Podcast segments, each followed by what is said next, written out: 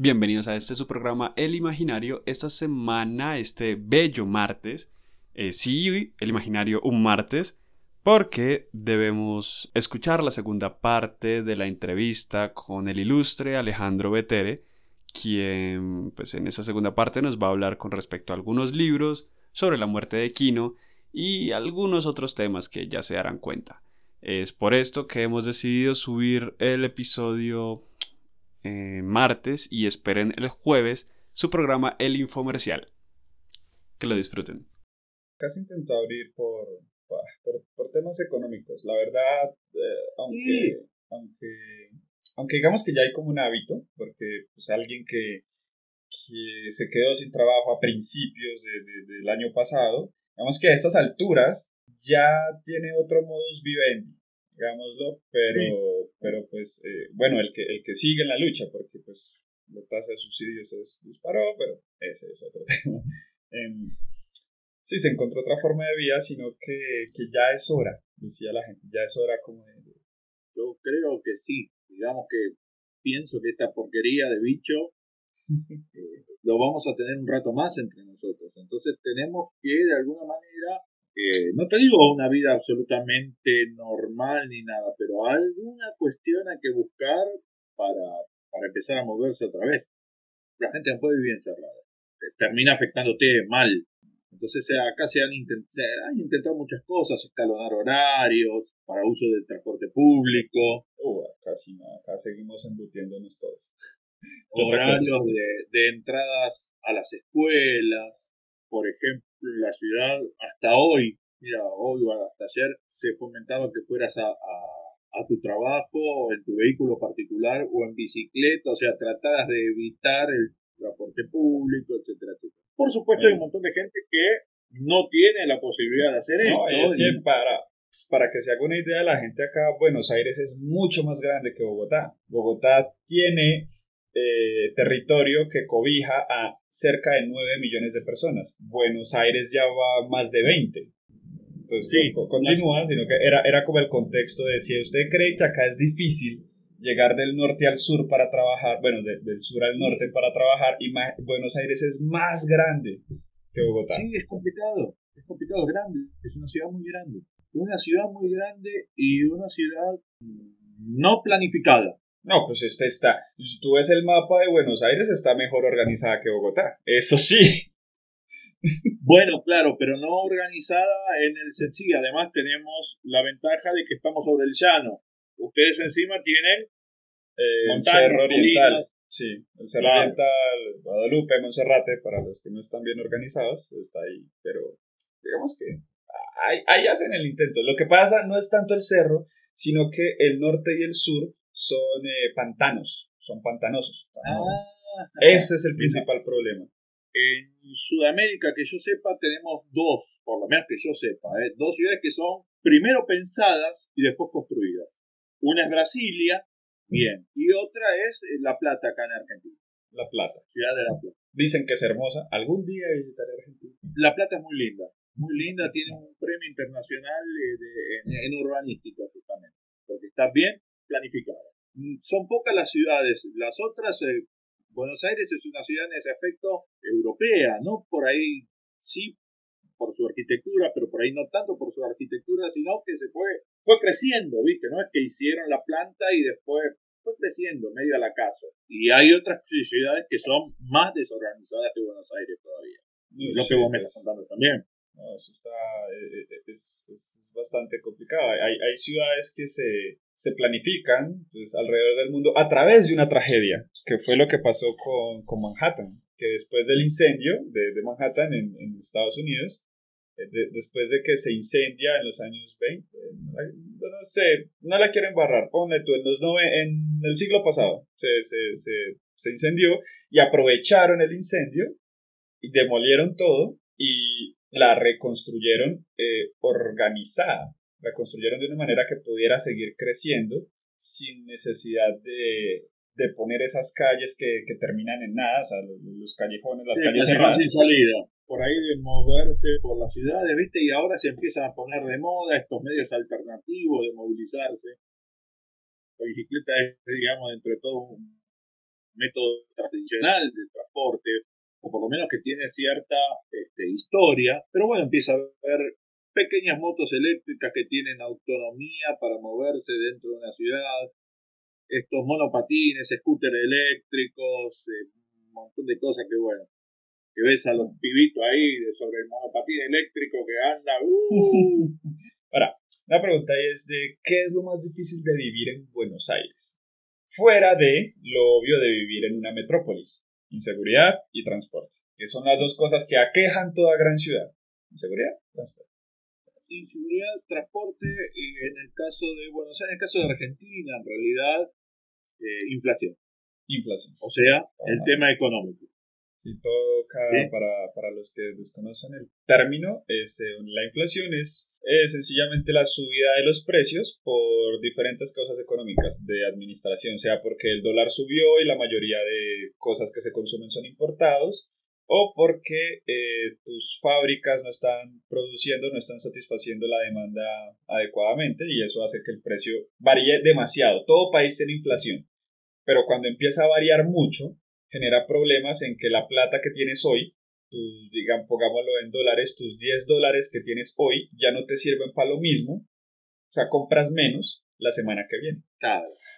Eso, eh, eh, eso Perfectamente explicado, sí. Entonces, ¿cuál, es el problema ahí de, la, de la, inflación en, en, Argentina y, y, en Buenos Aires? Y el problema de inflación es que se te va comiendo el sueldo. O sea, lo que vos decías, hoy puedo comprar este teléfono y me sale determinada plata. El mes que viene lo voy a comprar y por ahí me sale, qué sé yo, un 20% más, un 25% más. Ah, pero por ponerle un precio. O sea, ok.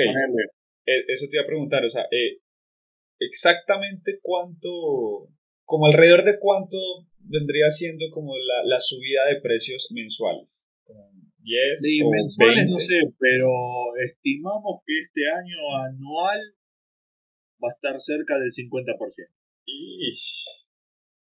No puede ser. Imagínate un celular otra vez con los ejemplos de los, de los 10 dólares. Lo mismo te va a costar el siguiente año 15 dólares. Aproximadamente. Sí, hay algunas cosas que no, lo que se está hablando, te estoy hablando por supuesto un promedio. Hay cosas que suben más y hay cosas que suben menos. Dependiendo de lo que se Y el impuesto, que qué sé yo, pero también como, como muchos países que no producen determinadas cuestiones y dependés de lo importado y lo importado está dolarizado. Hubo un tiempo en, la, en Argentina, no sé eh, exactamente en cuál, en que la gente protegía su ahorro importando cosas, comprando carros o carros importados, que era, era lo más raro porque aquí, en, bueno, en todos los países en general, cuando tú compras un vehículo y lo sacas del concesionario, inmediatamente pierde valor porque ya no es nuevo, ya lo sacaste. Toda la a toda la tecnología le pasa eso. Cuando ya la usas, pierde valor porque ya es un objeto tecnológico usado, o si pasa cierto tiempo, ya pierde su valor porque es un tecnológico obsoleto. Pero en Argentina compraban cosas porque su valor se mantenía o subía debido a que el dólar subía. El, caso del carro, como dicen ustedes, el auto. Yo tengo un auto que es de modelo 2010 Volkswagen, no es un auto de lujo, es un Volkswagen, 2010. Lo compré en 200 mil hace cuatro años. Hoy el auto está asegurado, o sea, el valor de mercado medianamente es 850 mil pesos. ¿Por qué? O sea, eh, eh, bueno, ¿me entendés? Y es un auto que teóricamente tiene cuatro años más que cuando lo compré. Cuando lo compraste ya era un modelo pasado. Claro, cuando yo ya lo compré ya no era nuevo y ahora vale muchísimo más. Mira, y vale muchísimo más. Y vale muchísimo más. Y, y, nada, qué sé yo, posiblemente yo compre con esa cifra que vale mi auto ahora, eh, lo mismo que compraba en ese entonces con los, 200 mil pesos. Aquí te lo pongo como el, eh, la, la moneda, además del bolívar, la moneda más exagerada en cuanto a cifra creo que es el peso colombiano. Pero aquí la gente gana eh, el, el, salario mínimo en este momento, a redondear, está en 900 mil pesos casi y con, con, prestaciones y todo va hasta el millón de pesos. Totalmente desproporcionada porque pues la gente se sorprende con, con la cifra, los demás que son todos millonarios. Sí, sí, sí, todos, todos ganan de a millón todos los meses. Ahora, ya para ir como redondeando o finalizando para no quitarte más del tiempo. No, es un placer, dale. eh, lo otro sería, hay algo muy famoso en Argentina, eh, no, no, no, sé qué tanto sea como prudente preguntarte esto a ti, siendo, digamos, una generación atrás, es una persona ya de 56 y siendo hombre. Pero en Argentina es muy famoso el, el movimiento feminista. Sí, sí efectivamente. ¿Cómo es ver el cambio entre lo que a ti te tocó ver y lo que ellas, eh, de alguna manera, tienen la opción de elegir o no? Porque eso está lo interesante del feminismo, que no todas las mujeres están de acuerdo con ciertas cosas y lo aceptan según su individualidad. ¿Cómo Exactamente. ¿Cómo has visto a tus hijas como enfrentarse a esas decisiones de lo que puedo y no puedo hacer ahora? Como padre, ¿no? Ya ellas hablarán después de su vaina. No, ellas a que cada una hablarán y qué sé yo. Eh, la mayor eh, tiene un poco de esta, de esta influencia feminista, ¿sí? Como creo que toda su generación. Creo que es una cuestión generacional. No es, sin embargo, creo yo, feminista a ultranza. ¿Se entiende? No, no es aquella que está alineada o tengo indicios para creer que no es la que está alineada ciegamente con el feminismo. Me han dicho, por ejemplo, de chicas que, bueno, que, hay movimientos como que te desaconsejan leer determinados libros o determinadas cuestiones, ¿sí? Nada, hace poco conversé con mi hija de eso y, y bueno, estaba en desacuerdo con que le prohibieran leer, no me acuerdo qué autor exactamente, ¿sí? No que le prohibieran que, se le metieran en la casa y le saquen el libro y se lo quemen, no, pero como dice ahí, no lo leas porque esto, porque lo otro, ¿viste? Como que cuando, como cualquier movimiento, cuando empieza a coartar tu libertad individual y tu libertad de pensamiento, ya se empieza a poner un poco denso el asunto, ¿viste? me gusta que me coarten mi libertad. Yo quiero leer lo que quiero eh, y después diré, sí, me gustó, no, no me gustó, me pareció bueno, me pareció malo, me pareció en parte bueno, me pareció en parte malo, porque puede pasar también, uno puede coincidir con algunas cosas y con otras no. Este, me parece, qué sé yo, bueno para la sociedad, malo para la sociedad, pero bueno, tiene un poquito que ver con lo que hablábamos antes, ¿no? Cuando comenzamos la eh, conversación, ¿te acordás? Con aquello de que, que vemos según ah, el, sesgo de confirmación. Según cómo nos venga mejor, adquirimos la verdad o rechazamos las otras cosas. Exactamente, sí. Eh, pero bueno, es un movimiento fuerte. Yo no sé cómo sucederá allá. Acá, uh, ¿qué te digo? Sí existe como tal un movimiento feminista, como pues en la mayoría de países, y se se manifiestan sobre muchas cosas, sobre todo con respecto a las ideas de violencia contra la mujer, sea sexual o estilo feminicidio. Eh, yo tengo un problema y que lo he hablado con, con, con varias abogadas que se consideran de, de, eso. No hemos llegado a una conclusión porque la verdad no logro entender bien. Comprendo desde una postura que no logro entenderlas. O sea, digo, no te entiendo y pues nada si legalmente funciona, pues funciona, pero no te entiendo bien. Y es esto del feminicidio, de cómo le compruebas a alguien que mató a su pareja o a otra mujer justamente por el hecho de ser mujer. Eh, yo... Es un poco complicado. Sí, yo quería que cada vez que hablo con ellas, quiero que me, me hagan la diferenciación entre un asesinato y un agravante de, de feminicidio y ellas lo hacen, ¿no? Como que me explican, mira, es que pasa por esto, por lo otro, tiene que ver con estas eh, razones, y digamos, eh, hay una que pudo, pero frente a lo forense. Si el asesino eh, se concentra de alguna manera en las partes genitales de la víctima para el asesinato, o sea, apuñalándola en sus partes genitales o digamos le, le corta la cara y todas esas cosas, se infiere que su belleza o su sexualidad tienen que ser parte del agravante del delito y por lo tanto se vuelve feminicidio. Eso fue lo que le entendía a ella desde lo forense. El resto de cosas ya no las entendí yo. Claro, desde los forenses por ahí tienen un campo más limitado, más acotado o más este, estricto, digamos, porque el, forense es, casi una ciencia, ponele. Sí, el derecho es más conversacional. Claro, claro, el derecho consensual. Pero la, las he visto más que todo frente a... De hecho, hoy salió una, una, una ley, o bueno, no una ley, un artículo, lo voy a leer específicamente, no es, tiene solo tres renglones, no, no, no presenta problema, frente a la representación distrital de al menos Bogotá, que tiene, se veía que más que todo hombres se presentaban a los cargos públicos para ejercer representación eh, por voto. Aquí está pues el artículo 17 de la ley 1801 de 2016. Corrigen el artículo 17 adicionando lo siguiente.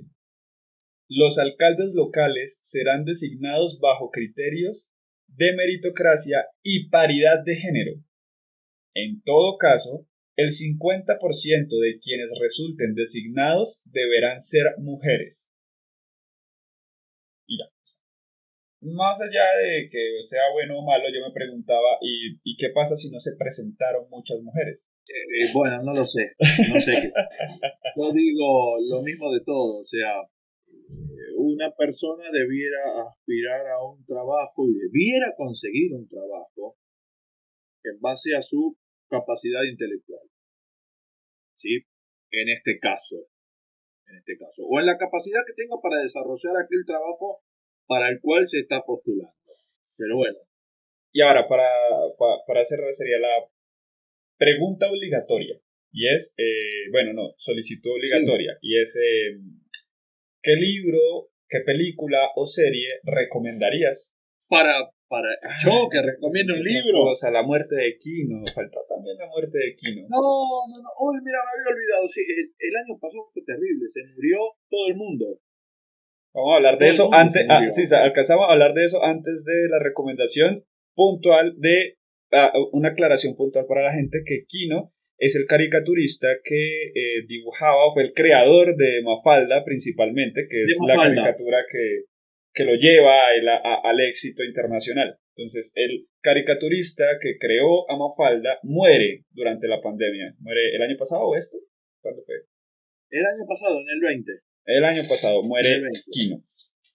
Ahora sí, ¿cómo se vio la muerte de Kino? Una tira cómica que en los años 70 hizo historia.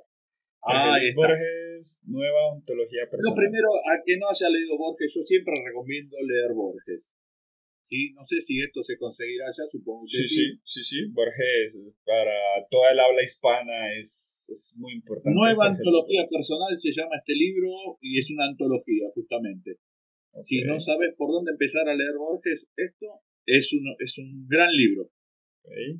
Y otro libro que les recomiendo es este libro, Calvino. Calvino. El Visconde de Mediado. Ese sí no lo había escuchado. Ese libro, ahí lo Calvino sí, pero ese libro no, no, lo había escuchado. Ah, es muy bueno. Es muy, muy bueno. A vos te va a gustar mucho. A vos te va a gustar mucho este libro. Ok, ah, ¿por alguna razón en especial te va a gustar? Sí, sí, sí. Porque no, no quiero spoilearlo, eh, intentaremos. Si se spoilea, yo me comeré el spoiler y se editará para, para el momento en que se sube. bueno, es, un, es una historia fantástica, por supuesto, en la que un hombre, un vizconde en este caso, este, queda partido al, do, eh, al medio por un espadazo. Y mágicamente, esta es la magia de la literatura, sus dos partes siguen viviendo por separado, con la particularidad de que ha quedado todo lo bueno en un lado y todo lo malo en el otro. Y bueno, y empieza a ser interesante la reacción de la gente cuando se va cruzando con una parte o con la otra.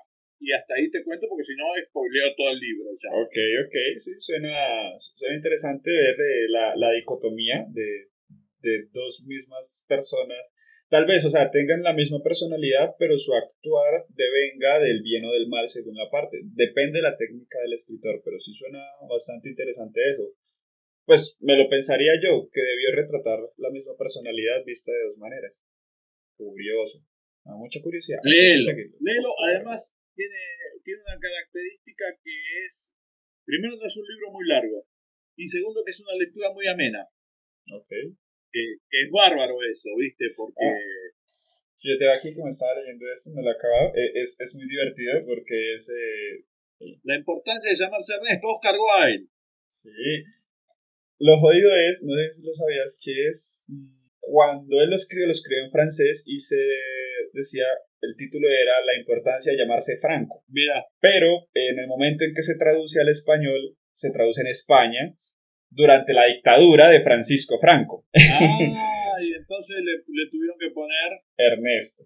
El, libro de Borges que te acabo de recomendar, la antología, tiene ensayos y uno de los ensayos es sobre Oscar Wilde. 2.43 y siempre me llamó la atención esto que decía, eh, lo que dice más o menos es que lo que no tienen en cuenta los, los detractores de Oscar Wilde es que Oscar Wilde casi siempre tiene razón con, sus, con sus observaciones. Dice, lo que no parecen tener en cuenta es que casi siempre tiene razón. Oscar Wilde tiene frases fantásticas. ¿sí? Vos lees, por ejemplo, su obra más, más conocida, El retrato de Dorian Gray, tiene una frase fantástica. Le preguntan qué es la religión. Y él contesta, es la manera elegante de suplir la fe. Pero es magnífico, Oscar Wilde es un escritor fantástico. Es un escritor fantástico. Así que, bueno, me alegro que esté leyendo Wilde. No, sí, el de hecho el retrato de Dorian Gray lo escribe en su estadía en prisión. y, eso, y eso es un libro maravilloso también. Sí, Ah, pues luego es el más famoso. Obviamente no sé si la, la, fama y la calidad no van de la mano casi, casi siempre. Hay eh, observaciones que, que no, están juntas, pero sí, no, Oscar Wilde es, es, un gran escritor. Sí, por antes era así, antes era así. He leído una cita, no me acuerdo de quién en este momento, que dice, soy tan viejo que soy de una época en que la fama derivaba del talento.